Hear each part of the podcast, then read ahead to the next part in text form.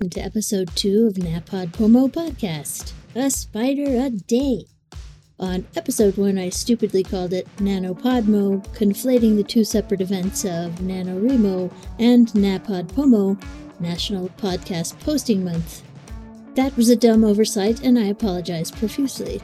Also, NaPodPoMo is much harder to say, so I'm glad I only have to do it four times in this episode. Phew! I'm Donna, and I'm a co host of the Varmints podcast, part of the Podfix Network. Search the internets for those names, and you will find us wherever podcasts are found. Spiders are weird and creepy, but also oddly compelling, and some of them are even adorable. Today I'll tell you a bit about the oddly interesting little weirdo, the diving bell spider. Just when you thought it was safe to go back in the water, bah ha ha ha ha ha!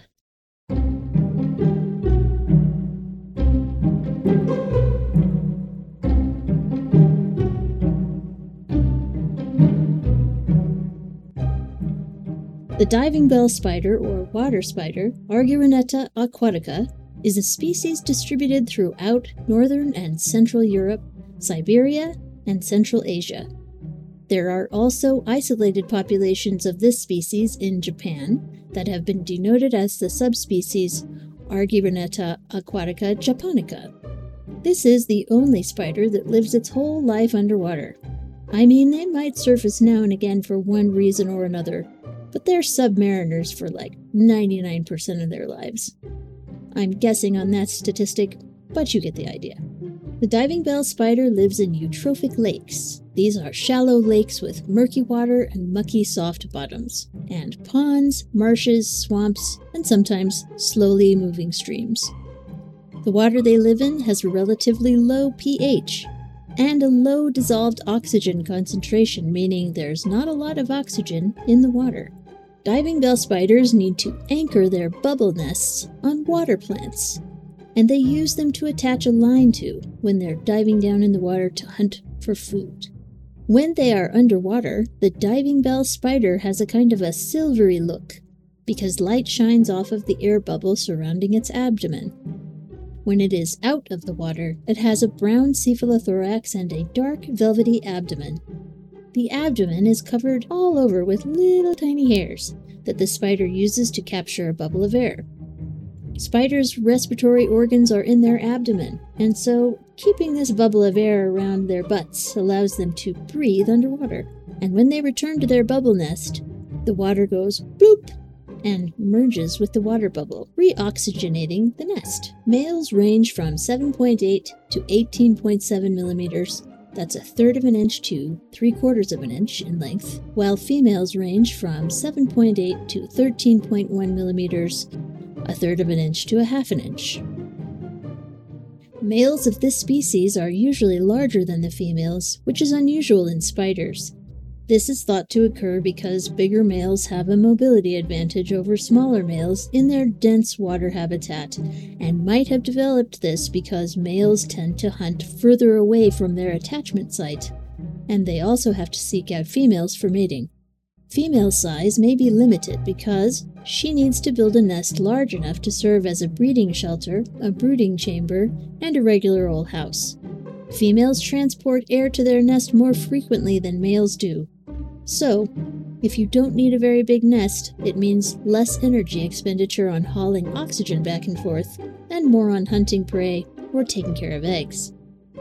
To woo the attention of a female diving bell spider, the male enters her diving bell and chases her out into the water. Rude! The female decides if she wants the male or not after a simple greeting ritual, which involves a bit of touching and patting with the front legs. And if she likes him, they will engage in courtship swimming around the area near her bubble nest. If she doesn't want the male, the female will get aggressive and chase him out of her nest. Hit the road, Jack. Mating takes place inside the bubble nest, after which the male hangs out for a little bit, compliments her bubble placement, and leaves. But it's okay, because she's busy building an egg sac for her newly fertilized baby spider eggs. Baby diving bell spiders are guarded by their mom until they hatch. They bite their way out of their egg sacs and hang out in the nest, continuing to develop until they are two to four weeks old, or until they've completed their fourth molt. After this, they take off to find their own way in the world, either by swimming, or some report, by using their silk to sail on the wind and find new ponds to live in. Diving bell spiders are carnivorous, and depending on where they live, their diet may include water fleas, aquatic isopods, like aquatic pill bugs. Wow! I told Paul, put this on the list, we're doing a show about these guys. Insect larvae, fairy shrimp, and sometimes, eek, other water spiders might be on the menu. One mini documentary I watched even said that they can prey on tadpoles and fish fry. Wow. Water spiders are helpful in reducing the number of mosquito larvae that make it to adulthood, so that is a huge bonus to having them in the world. Their bite is said to be very painful and will result in inflammation to the bite area and fever, but I was unable to find any information on the topic that wasn't anecdotal. Certainly, it's not fatal, and I think you can avoid being bitten by staying out of murky ponds and stuff like that. Now you know a few amazing things about the diving bell or water spider. Join me tomorrow for a smattering of facts on Napodpomo spider a day. I guess that means it's not really a spider a day, but a spider a day or some episodes full of fun facts but not necessarily an individual spider didn't roll off the tongue quite as well. See ya!